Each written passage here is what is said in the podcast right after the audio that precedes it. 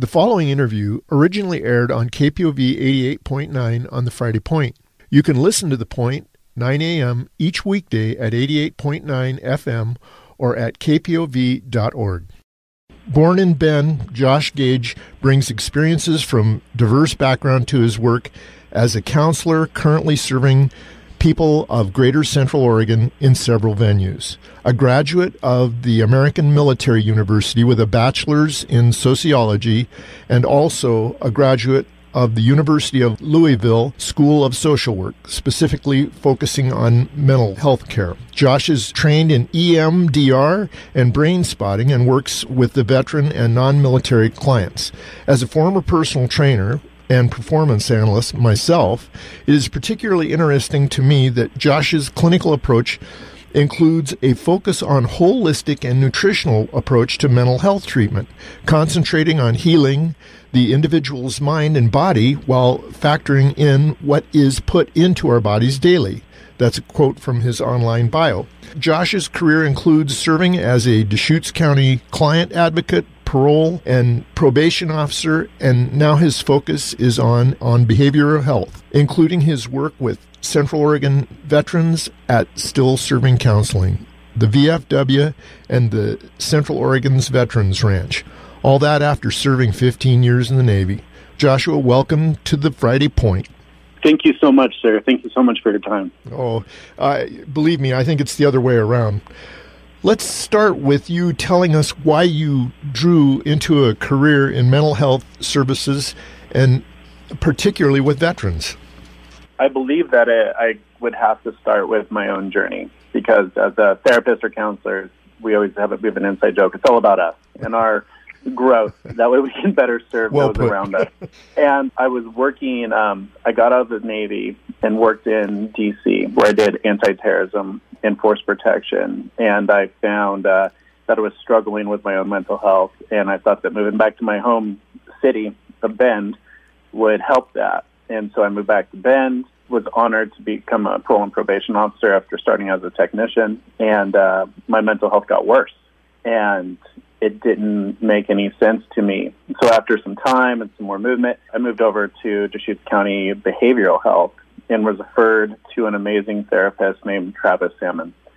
And um, he really helped me kind of get in touch with uh, myself and my own journey and um, kind of go back to like peel the, to say to peel the onion apart, to really like identify what I was going through and I had, I, and to get to the reason why I joined, I joined because I wanted to serve. I didn't want to be served. I wanted to be a part of change. I, and um, I think that identifying this and also having a quest to be a better version of myself led me to be a part of other people's journeys in their uh, mental health uh, journeys of their own. Wow, you've been a busy guy, that's for sure. So, can you touch on what you mean by healing the individual's mind and body while factoring in what is put into their bodies daily. Absolutely. So, one thing that I've discovered through um, education and through the amazing people that are around me is what affects us and our brain chemistry and the way that we feel in our body and what's available to us readily, especially the lower economic class that I grew up in. I grew up um, in deep poverty here in Bend. Um, at one point, we had like six or seven of us in a two bedroom, and what was available to us was fast food and what available and soda and all this other stuff, and that's what we could afford, and that was the easiest thing to get. And we and so like we felt terrible, and all that processed foods and everything like that really affects the way that we feel in our day life. If you're going to soda, if you're going to these processed foods, rather than really being cognizant about what you put in your body and how you treat your body, about using it. I mean, we all have our inner our inner cave person that's still in there that wants to get movement, that wants to connect with nature, that wants to feel, feel a part of a tribe. It's such a bigger picture. I think that's one great lesson that we learned during COVID is that we are not we're, that whole myth about the lone wolf is just a myth. We are pack animals that need each other, that need connection. And the more that we talk, the more that we interact, we realize that we have a lot more in common than we don't. And so it's about fo- focusing on that mind, body, and spirit connection. I can fully agree. I think uh, there's a failure to recognize the fact that almost every aspect of our life has some sacred significance. Yes, absolutely. When uh, people struggle, uh, and especially because of my former uh, employment in the fitness industry, it almost always boils down to nutrition and sleep. And if you're not getting those two things, well, how could you expect to think clearly? um, Absolutely. So, I always, I would, oh, go I ahead. would use. Sorry, I just wanted to, to to piggyback off that because you said it beautifully. I always talk about how therapy is much like a personal trainer, like training you at the gym. There's only so much you can do in an hour. It's really about those 23 hours that are outside of it and it, that's what kind of like builds the process. You can't just go into an hour, kind of like somebody who goes to church. Like it's not about the hour; it's about how you live your life, how you treat yourself and those around you. That makes you feel better, and that connection to your community, and that gives you a stronger con- connection to yourself. Amen. I I think too many people when they walk out of church, that's the last they think about it till next Sunday. And it's a it's a process that is ongoing. Yes, sir. So, kind of give us uh, possibly an example or two of people that you've worked with and had a, a high level of success? Um, I would say like uh, best successes in, like that I've seen in my career.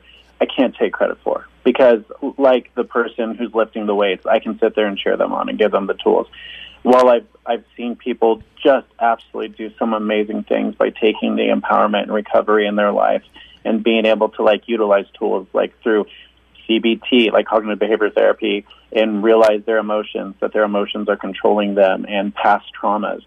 A lot of veterans that I work with, a lot of the, my combat vets, realizing that it's not the combat that was the worst thing in their lives, it was their childhood trauma and some of the stuff that forced them into the roles. I always have trouble taking credit for anybody's journey because of the fact that they're the ones doing the hard work. They're the ones laying in bed by themselves, questioning their emotion and questioning their lives because that way they can have a higher quality of life and be a better human, be a better spouse, a better parent, and a better community member. So yeah, that's always hard for me. I apologize. Oh, and and I don't think you should. As a matter of fact, I think it's the other way around. I think what you do is help people establish discipline and understand that humans thrive on routine. Absolutely, and that's a that's the truth. Like me, I'm up every morning at like 3.30, 3.45, and people are like asking like, oh, why do you do that? And I'm like, because it encourages me to go to bed early. It encourages me to listen to my body. And that way it's like I've known that I've, I've worked out or I've ran for like an hour and a half, two hours, and I've already faced some serious demons in my head and some serious items. And, and it's kind of a therapy. When you're there by yourself and working through and you're pushing your body and, and you're pushing your mind, I mean, and your in your spirit, like you feel a lot of connection. And I encourage people to be like, hey, start out with like five minutes. And it doesn't matter. You don't have to be on my pattern. It can be on the middle of the day, the end of the day, and like listen to your body and listen to your mind. And I'd I'd have to second that by saying that in my time working as a performance analyst, uh, that the people who were most successful did you know establish a time and almost the greater percentage of them did it first thing in the morning when they were freshest, clearest, and sharpest. And I think we need to take advantage of that if you are that type of person. Preach. Yes, sir. yeah, I, I think that's what we're all doing is preaching. Uh, so I, I, think you touched a little bit on what got you into this, but you have quite a, a wide amount of credentials. Why did you choose to uh, take it so far? Um, because I really wanted to be the change that um, I I found myself a great example of it. I find my, I found myself driving by Hunnell Road and being heartbroken and and when it was first people were first starting to stay there and being like what what is this like what is going on like like why are we not addressing this and then I had a great coworker um, Sarah Hafley, who works at Deschutes County, who's, who's amazing. I mean, I, I could plug the amazing people through Deschutes County like this entire time. But then they were like, oh, social work. You identify the system and you want to be a change in that. And so that's why I kept pushing myself. And learning from a great people like Bridget Knight and uh, Leah Perkins. There's some amazing people in this community that are have a wealth of knowledge and they they just kept pushing me and because you know what I mean like you can be like I have this idea but it's great to have that tribe that's there and being like okay then be that change. Be that person that keeps going with it. So I looked into a couple great programs, and uh, um, there's a Leah Lewis at Deschutes County who had just graduated from the University of Louisville that was like, hey, if you're really serious about changing careers, they're a great program. And I jumped into it, and Janice, who's one of the um, amazing people over at Deschutes County, was like, I graduated from there, go with it. And I jumped into it, and I haven't had any regrets whatsoever because it's about identifying your goal and whatever your purpose is. And my purpose is to be a better human because it makes me a better dad and makes me a better community member. So I, I don't see it as work. I see it as a passion that I get so lucky enough, and I'm so blessed to be a part of it. I'm glad that you feel that way. I think that that's what happens is in a lot of cases we are standing on the shoulders of people that you know pushed us up. I think over the course of time we've had lots of people that were involved in similar endeavors.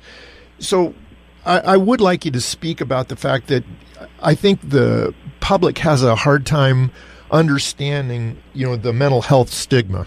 Yes, sir. Um, I think the mental health stigma is one that's slowly getting better because of this amazing generation we call millennials.